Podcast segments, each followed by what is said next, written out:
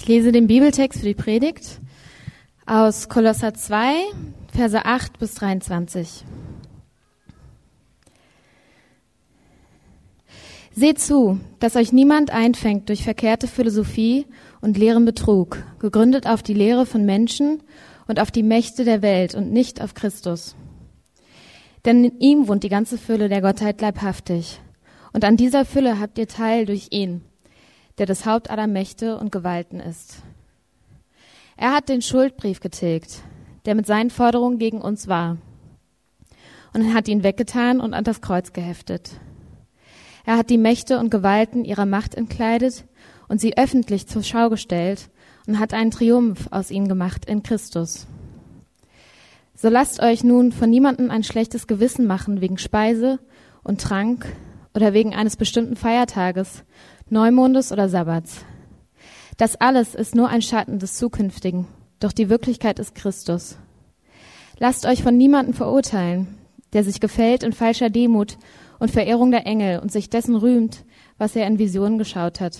Solche Menschen sind ohne Grund aufgeblasen in ihrem fleischlichen Sinn und halten sich nicht an das Haupt, Christus, von dem her der ganze Leib durch Gelenke und Bänder gestützt und zusammengehalten wird und wächst durch Gottes Wirken.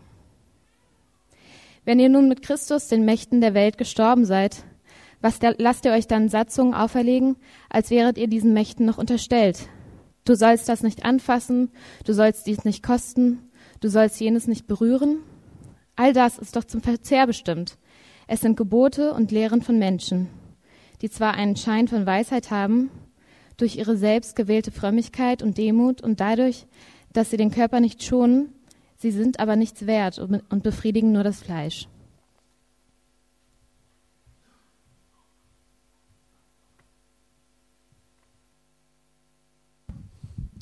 Guten Morgen zusammen.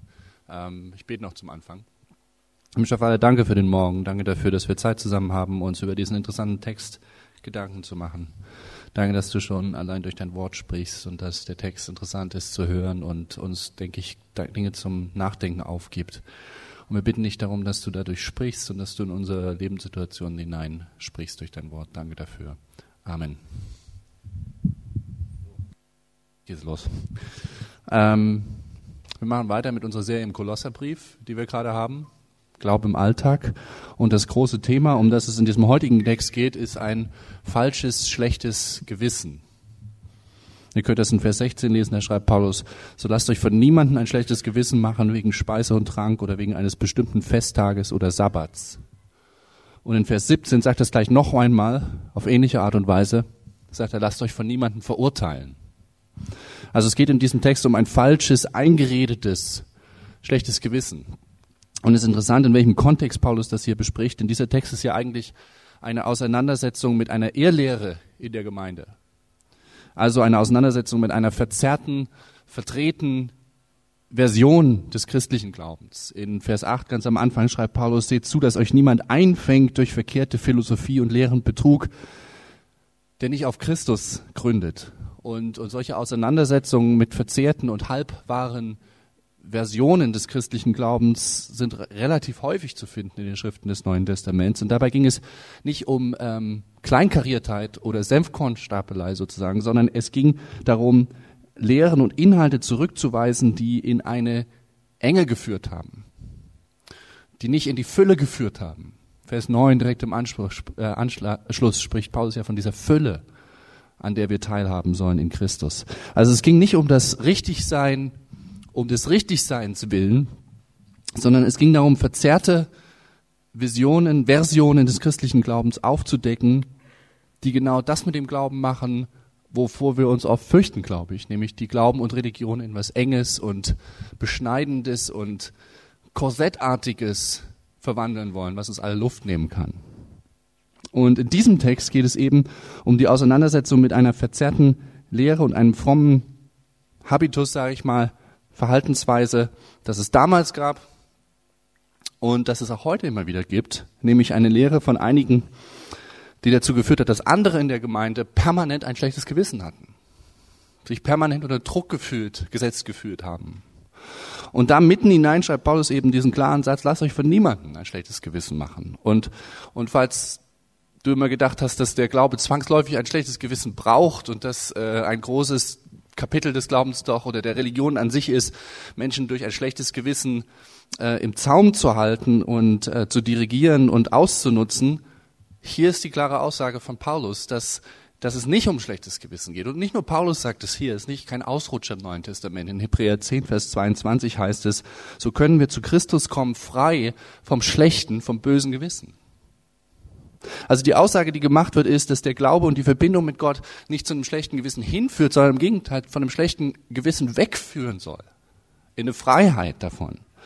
Und natürlich geht es dabei nicht um die totale Ausschaltung jeder Form von Gewissensimpulsen. Selbstverständlich bleibt das Gewissen eine, eine ganz entscheidende Warninstanz, die einfach zu einem psychologischen Setup, zu unserem geschöpften, also angelegten Setup dazugehört und dazugehören muss und die uns oft hilft und geholfen hat. Aber es geht um ein dieses dauerhafte schlechte Gewissen, um, um so ein aufgedrängtes schlechtes Gewissen, ein kontinuierliches oder ständig wiederkehrendes Gefühl, ich tue nicht genug, ich bin nicht gut genug, ich müsste doch eigentlich viel besser sein in dem Bereich, in dem Bereich oder auch noch als Christ dann zusätzlich so, so ein ständiger Selbstzweifel und eine ständige Last. Der Apostel Paulus schreibt, wie gesagt, lasst euch von niemandem ein schlechtes Gewissen einreden, machen, aufdrängen und darüber lasst uns reden, die Dynamiken eines schlechten Gewissens die Medizin gegen schlechtes Gewissen und eine Vision für ein Leben ohne schlechtes Gewissen. Die drei Punkte möchte ich mal mit dem Text gemeinsam mit euch durchsprechen. Dynamiken eines schlechtes Gewissen. Wie funktioniert das überhaupt? Wie kann überhaupt jetzt speziell im Kontext der Gemeinde manche Menschen anderen ein schlechtes Gewissen bringen und aufdrücken sozusagen? Und unser Text gibt uns dabei dafür ein paar super interessante Hinweise, wie so eine Art Impfung, wenn wir sie nachvollziehen für uns, für den Alltag. Als erstes mit super strengen Erwartungshaltungen und Geboten.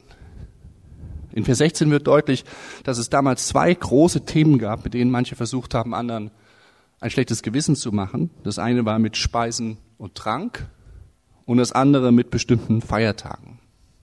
Und da ging es darum, dass offensichtlich manche gesagt haben, bestimmte Speisen, bestimmte Getränke, wenn du wirklich Christ bist, dann solltest du damit nichts zu tun haben. Und diese Kritik kam höchstwahrscheinlich aus einer aus einem asketischen Einfluss heraus, also aus einer Prägung, die Genuss und, und sinnliche Dinge abgelehnt hat, die alles, was unter der Überschrift Genuss stand, von vornherein als verdächtig, als gefährlich angesehen hat. Und von dieser Prägung beeinflusst haben offensichtlich manche Christen in der Gemeinde gesagt, wenn du wirklich Christ bist, kannst du zum Beispiel keinen Alkohol trinken. Ich glaube, im Alten Testament kann, kein, kann in dem Fall kein jüdischer Einfluss gewesen sein. Beim Alten Testament gab es eigentlich keine Getränkevorschriften. Es war so eine asketische Sache, die sie irgendwie aus, dem, aus der Umgebung damals aufgegriffen haben, aus irgendeinem Teil der, Christ, äh, der griechischen Philosophie. Wenn du wirklich Christ bist, dann kannst du auch kein Fleisch essen wahrscheinlich. Oder dann kannst du auch kein Foodie sein, würde man heute sagen. Du kannst dich da nicht so beschäftigen. Da geht es um Genuss. Vergiss das, wenn du wirklich Christ bist. Und, und bei dem anderen Thema ging es um bestimmte Feiertage und Sabbate, wie es hier heißt. Das ist ein Hinweis auf jüdische Festtage in dem Fall. Und offensichtlich haben dazu manche gesagt, wenn du wirklich Christ bist, musst du unbedingt auch diese und jene Festtage halten. Oder den freien Tag minutiös halten. Und vergiss den Sonntag, den Sabbat ist der entscheidende Tag. Solche Diskussionen. Und so weiter und so fort. Im Prinzip ist es gar nicht so wichtig, dass wir exakt wissen, was, was die genauen Themen waren, sondern, sondern die Dynamik ist interessant, die da geherrscht hat. Nämlich, Manche Leute in der Gemeinde haben angefangen, überdurchschnittlich harte Anforderungen aufzustellen, Gebote, die zusätzlich waren, weit über das hinausgehend, was von, von Jesus kam, von den Aposteln herkam. Und Gebote und Anforderungen, die besonders hart gegen den Körper waren, wie es hier heißt, also besonders streng. Und offensichtlich haben sie das nicht nur für sich im Verborgenen gemacht, sondern in den Raum gestellt. Du sollst das nicht anfassen, du sollst das nicht kosten, du sollst jenes nicht berühren. Und es ist klar, was sie damit für einen Subtext kreiert haben, nämlich wenn du wirklich richtiger Christ sein willst, dann frage ich mich, wie du, wieso du es nicht genauso konsequent und ernst meinst wie ich in diesen Angelegenheiten. Und es ist klar, dass das Boom bei manchen Leuten ein schlechtes Gewissen auslösen kann. Also wodurch kann die anderen Menschen ein schlechtes Gewissen machen? Durch besonders harte Anforderungen und Erwartungshaltungen, besonders harte Standards, die in den Raum gestellt werden. Gott sei Dank, ich glaube, dass wir beim Berlin-Projekt jetzt nicht unbedingt auf dieser Seite des Pferdes im Großen und Ganzen herunterfallen. Aber ähm, es ist gut, trotzdem diese Sachen nochmal zu durchdenken, weil in der Gefahr stehen wir immer. Und ich bin davon überzeugt, es gibt eine ganze Reihe Leute unter uns, die es aus ihrer Vergangenheit stark kennen, erfahren haben. Ähm, ein paar Beispiele. Weltliche Musik, Kino, Disco, in der Teenagerzeit bestimmte Filme, vielleicht auch noch später. Wie kannst du nur, wenn du wirklich Christ bist? Bestimmte Magazine, MTV. Oder aus einer anderen christlichen Richtung dieses dumpfe Gefühl, wenn man zu der pflichtfestgesetzten Beichte immer hingehen muss, in diesen dunklen Beichtstuhl und irgendwie kramen muss, um wieder Sachen zu finden, für die man jetzt in einem bestimmten Zyklus um Vergebung bitten muss. Oder nochmal von der anderen Richtung, ungeküsst und doch kein Frosch. Ich werfe das nochmal so einen Raum, mal ein Buch, manche von euch kennen das vielleicht noch, muss man nicht viel dazu sagen. Und auch wenn das nur manche von uns betrifft und Gott sei Dank Stimmen aus der Vergangenheit sind, ich glaube, es ist wichtig, das nochmal so durchzubuchstabieren und zu, zu entlarven und nicht wieder, um nicht wieder in solche Fallen zurückzufallen. Also besonders harte Anforderungen, die in den Raum gestellt werden, die, die weit über das hinausgehen, was was an Grundwerten, an Grundgeboten von Jesus und den Aposteln herkommt und die dann noch als besonders geistlich und wichtig deklariert werden. Das ist die erste Dynamik für ein schlechtes Gewissen, die von Paulus aufgedeckt wird. Die zweite Dynamik hier im Text ist, indem sich manche mit besonderen geistlichen Visionen brüsten. In Vers 15 ist von Leuten die Rede, die sich rühmen für das, was sie in Visionen geschaut haben. Wir wissen nicht, welche besonderen Visionen sie hatten, aber es ging offensichtlich um besonders intensive geistliche Erfahrungen. Eine Prophezeiung, eine Epiphanie, einen besonderen Gottesmoment, irgend sowas in der Art. Und das Problem ist nicht, dass sie diese Vision hatten. Ja, der Gott schenkt unterschiedliche Gaben. Wir haben unsere unterschiedlichen Zugänge zum Glauben. Der Punkt ist, dass sie sich rühmen für ihre Visionen wie toll sie doch sind, dass sie da so viele Sachen gesehen hatten, sich deswegen besonders weise dargestellt haben oder wie Paulus eben sagt, ohne Grund aufgeblasen sind. Und auch hier wieder mit dem Subtext, dass doch eigentlich jeder wirklich geistliche Christ solche Erfahrungen machen müssen. Also zumindest kommt das so rüber, wenn jemand sagt, wow, schaut mal her, was ich tolle Sachen äh, erlebt habe, wie weise ich bin, was ich alles weiß. Also hier geht es auch nicht, nicht um Regeln und Gebote, aber es funktioniert ähnlich. Ein neuer Standard wird eingeführt und als besonders geistlich deklariert. Sie rühmen sich ihre besonderen Visionen und Erfahrungen. Paulus sagt, lasst euch doch von niemandem schlechtes Gewissen machen. Und dann noch eine dritte Dynamik, nicht nur steile Regeln, intensive Erfahrungen, sondern ein besonders frommer Habitus, ein, ein besonders frommes Auftreten. Schauen wir uns das mal an, was wie der Habitus, also das Auftreten derjenigen bezeichnet wird, von denen hier beschrieben wird, dass sie dann die falsche Richtung gehen. Sie gefallen sich in falscher Demut, schreibt Paulus in Vers 18. Und dann unten von einem Schein von Weisheit, ein Anschein von Weisheit ist die Rede. Selbstgewählte Frömmigkeit und Demut. Also ein, ein besonders frömmelnder Stil, immer die richtige Phrase, immer die richtige Bewegung, die richtige Antwort parat. Und ein Lebensstil, den den Körper nicht schont. Also diese besondere Härte und Kompromisslosigkeit sich selbst gegenüber und dann natürlich auch anderen gegenüber. Also einfach ein super frommes, übermenschlich frommes Auftreten. Vielleicht verstellt fromm. Unauthentisch fromm. Und natürlich auch das kann bei anderen ein schlechtes Gewissen auslösen. Weil besonders Leute, die dafür sensibel sind oder auch Leute, die gerade versuchen rauszufinden eigentlich, wie das mit dem Glauben geht, sich dann fragen, ah, also, also so muss man anscheinend laufen, wenn man es erleben, wenn man es wirklich ernst meint mit dem Glauben.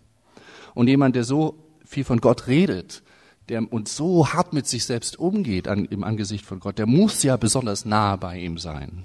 Paulus sagt, es falsch, nicht unbedingt.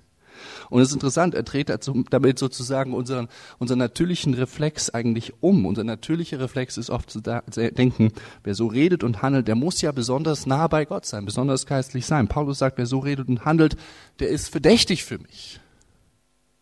Das ist ein Anschein, nicht besonders Gott verpflichtet, sondern besonders seinen Eitelkeiten, seinen eigenen Stolz, seiner eigenen Show verpflichtet. Und das ist es dann, was er zusammenfassend zu diesen Dynamiken schreibt. Ihr könnt es mitlesen ab Vers 21. Du sollst das nicht anfassen, du sollst dies nicht kosten, du sollst jenes nicht berühren. All das ist doch dem, zum Verzehr bestimmt. Es sind Gebote und Lehren von Menschen, die zwar einen Schein von Weisheit haben, durch ihre selbstgewählte Frömmigkeit und Demut und dadurch, dass sie den Körper nicht schonen, sie sind aber nichts wert und befriedigen nur das Fleisch. Andere Übersetzungen sagen, sie sind nichts wert und befriedigen nur Eitelkeit und Stolz. Ganz direkt. Peng.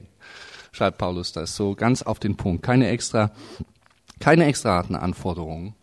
Keine hervorgekehrten, aufgeblasenen geistlichen Erlebnisse. Kein frommes Gehabe. Lasst euch von niemandem ein schlechtes Gewissen machen. Keiner soll euch verurteilen. Dann der zweite Punkt, die Medizin gegen schlechtes Gewissen. Und im Text ist der Schlüssel für die Freiheit davon Vers 14 und 15, nämlich dort, wo Paulus vom Kreuz spricht. Und einige von uns denken jetzt vielleicht, okay, alles klar, ich weiß schon, Kreuz, Vergebung, kein schlechtes Gewissen. Aber es ist mehr als das. Das Interessante ist hier, wie Paulus das Kreuz als den ultimativen Gewissensberuhiger darstellt, wie er das Kreuz auf diese Problemsituation hin anwendet. Und, und als erstes ist da von diesem Schuldbrief die Rede. Und das ist ein finanzieller Begriff. Es geht um schriftliche, aufgeschriebene finanzielle Schulden. Und äh, ich denke, jeder weiß, wie ätzend das ist, Schulden zu haben. Wie, wie ätzend das ist, wenn, wenn der Überziehungsrahmen auf allen Konten ausgenutzt ist und man eigentlich nicht weiß, wie man da bald wieder rauskommen wird. Schulden können wie so ein nagender wie eine nagende Belastung sein, so ein kontinuierlicher Druck im Hinterkopf, dass es da eben noch was zu zahlen gibt in einer ohnehin schon angespannten Situation. Jeder, der solche Alltagsschulden hat oder hatte, weiß, wie, wie blöd sich das anfühlt. Was ist das? Es ist ein hervorragendes Bild. Dieses Gefühl ist ein hervorragendes Bild, was Paulus benutzt, um über dieses schlechte Gewissen zu reden. Denn auch das ist ein nagendes Gefühl, immer noch etwas schuldig zu sein und nicht zu wissen, wie man das jemals bezahlen soll. Und Paulus nutzt dieses Bild, sagt, Leute, denkt mal, denkt mal darüber nach. Mit, mit einem, eurem schlechten Gewissen ist es wie mit finanziellen Schulden. Jemand anderes kann sie zahlen und jemand anderes hat sie gezahlt.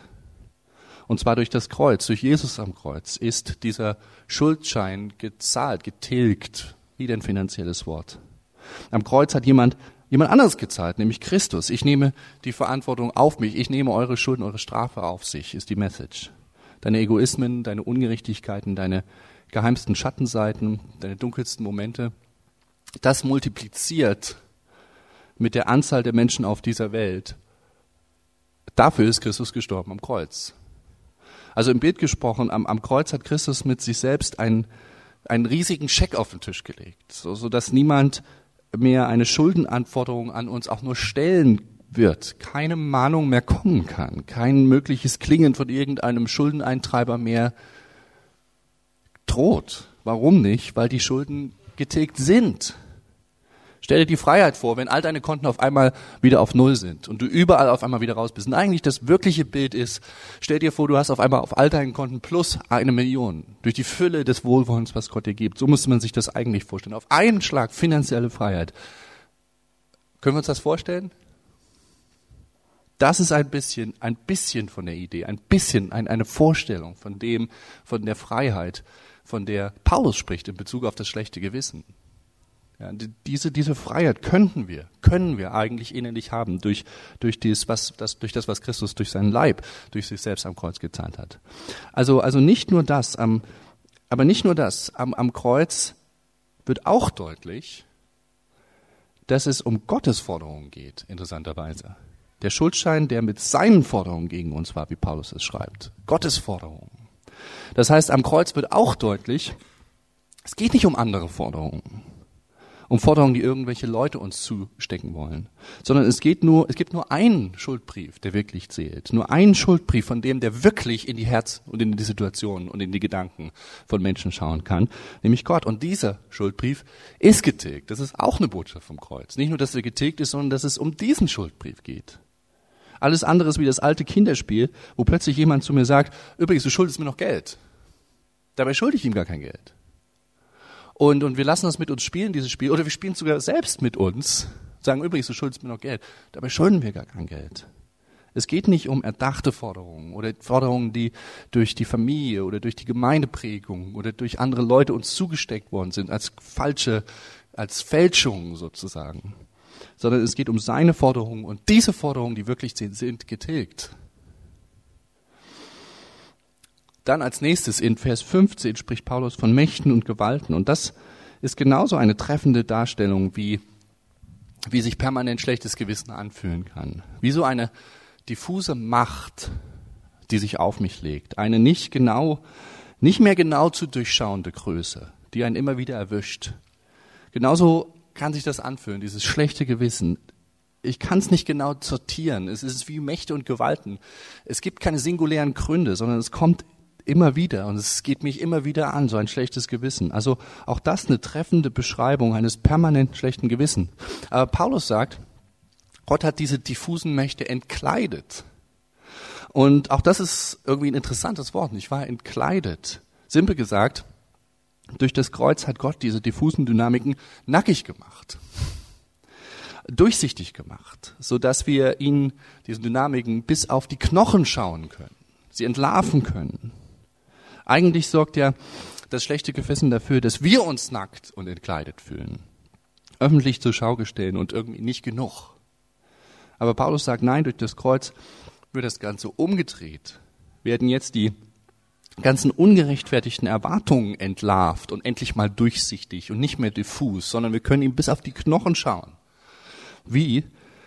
Eben weil durch das Kreuz klar ist, dass alle wirklich wichtigen Erwartungen schon lang getilgt sind und dass deswegen alle anderen Erwartungen, die, die uns immer noch zerreißen wollen, lächerlich sind, weil die wirklichen Erwartungen zählen und die haben Christus zerrissen und damit ist gut.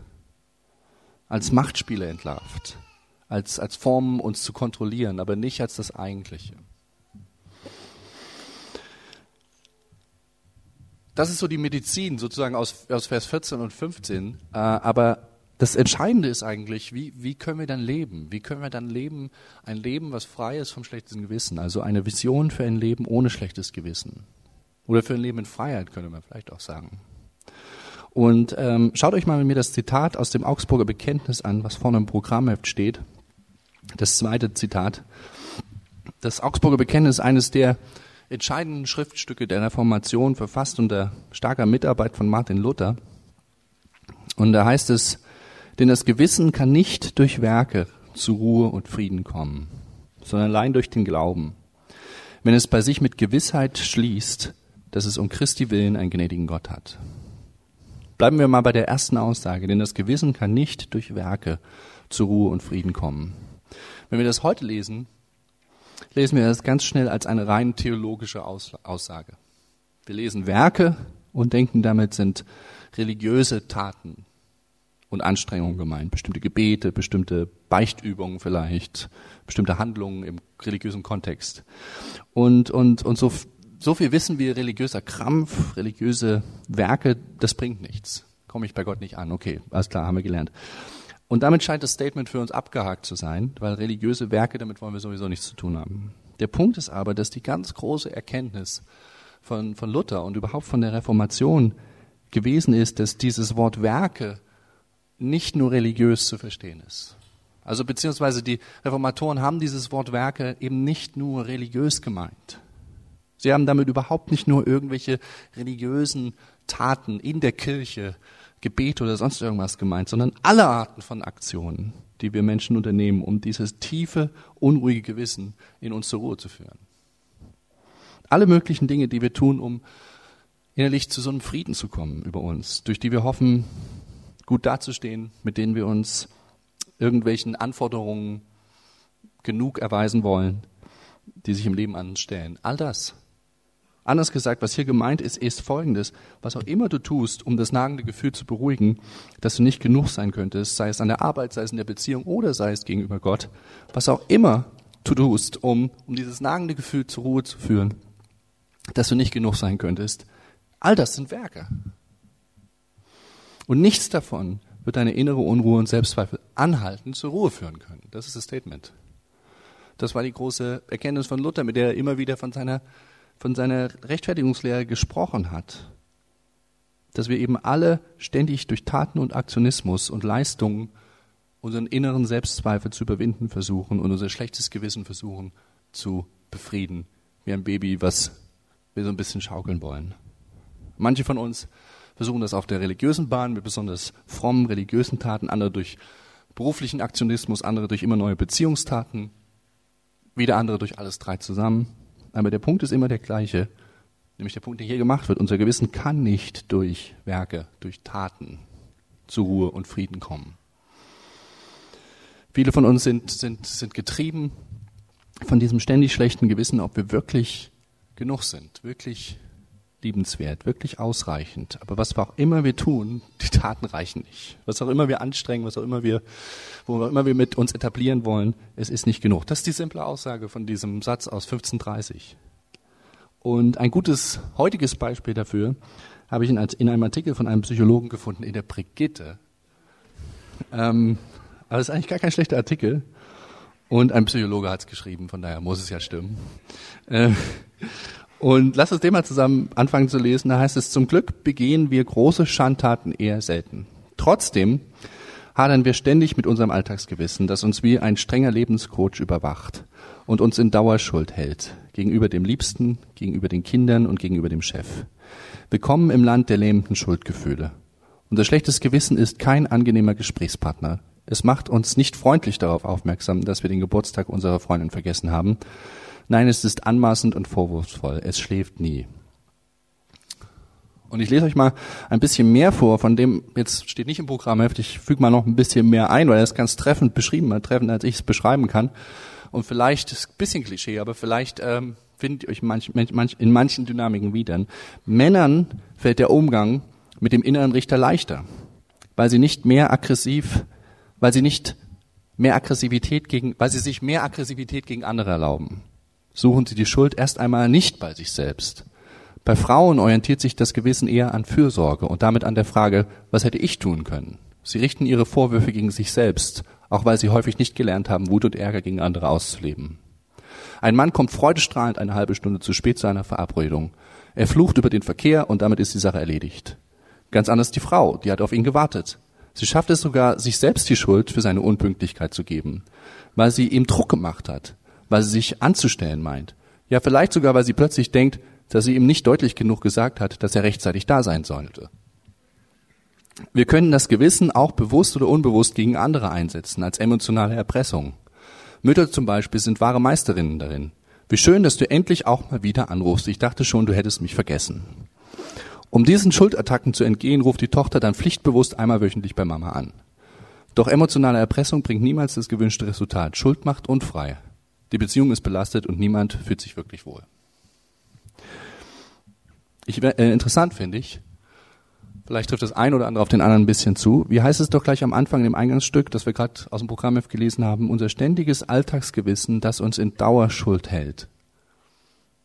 Genau das ist es, worüber wir die ganze Zeit geredet haben. Dieses, in, dieses Schuldgefühl, dieses nagende Gefühl, nicht genug zu, zu tun. Und hier ist das dann das Fazit, zu dem Brigitte kommt. Wer mit ständigen Gewissensbissen versucht, die Anforderungen der anderen zu erfüllen, ist immer zum Scheitern verurteilt. Wer mit ständigen Gewissensbissen versucht, die Anforderungen der anderen zu erfüllen, zu tun, zu tun, zu tun, zu tun, ist immer zum Scheitern verurteilt. Täusche ich mich oder ist das nicht fast genau der gleiche Satz wie aus dem Augsburger Bekenntnis? Das Gewissen kann nicht durch Tun zu Ruhe und Frieden kommen. Interessant, nicht? Was ist die Lösung? Brigitte schreibt, also der Kollege schreibt. Also, also die Schuld nie, nie stillschweigend akzeptieren. Lieber direkt ansprechen. Mama, ich werde dich anrufen, wenn ich Lust und Zeit habe. Klare Abgrenzung ist das beste Heilmittel gegen Schuldgefühle. Das ist die erste Antwort. Abgrenzung gegenüber Anforderungen. Eine Mauer bauen sozusagen bis hierher und nicht weiter. Und die zweite Antwort in dem Artikel ist, es gibt eine einfache Formel, um mit seinem Gewissen klarzukommen. Das Gewissen darf uns kritisieren, aber nicht fertig machen. Leicht ist das nicht, aber es lohnt jeden Versuch. Also kritisieren lassen, aber nicht fertig machen, nicht kleinreden lassen, nicht in den Dreck reden lassen. Abgrenzung, Balance halten. Zwei gute Ratschläge eigentlich. Aber die Frage ist doch, woher bekomme ich die Kraft dazu, um das umzusetzen? Ja, womit kommt mein Herz zur Ruhe, wenn ich diese Mauer dann gebaut habe, wenn ich mich abgegrenzt habe? Wo, womit finde ich dann zur Ruhe hinter der Mauer? Was gibt mir die innere Kraft, um, um, um mich zwar kritisieren zu lassen, diese feine Balance zu leben, um mich kritisieren zu lassen, aber mich nicht fertig machen zu lassen? Könnte die Antwort nicht genau in dem Evangelium liegen, was Paulus uns hier gibt? Ja, in dem Kreuz, an dem alle Forderungen zur Ruhe gebracht sind in dem Wissen, dass die oberste Autorität des Universums, das Haupt aller Mächte und Gewalten, wie Paulus hier sagt, dass dieses, dass dieser Gott, dieses Haupt zufrieden ist, zufrieden mit mir, zufrieden mit dir, zufrieden mit uns.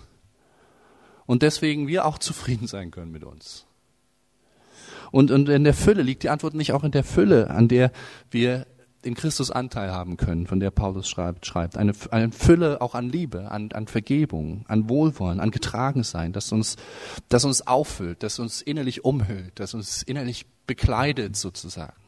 So dass wir zum ersten Mal nicht mehr peinlich berührt und unsicher auf uns und unsere Schwächen und Unzulänglichkeiten starren müssen, sondern versichert in unsere Umgebung schauen können. Mit dieser Fülle und, und mit diesem versicherten Blick auch die Sinnlosigkeit und Aufgeblasenheit der ganzen Erwartungshaltungen und Forderungen erkennen können, die uns ständig angetragen werden. Durch den Code in meinem Stadtteil, durch die Anforderungen am Job, durch die ständigen Erwartungshaltungen, die bestimmte Menschen mir zustecken wollen.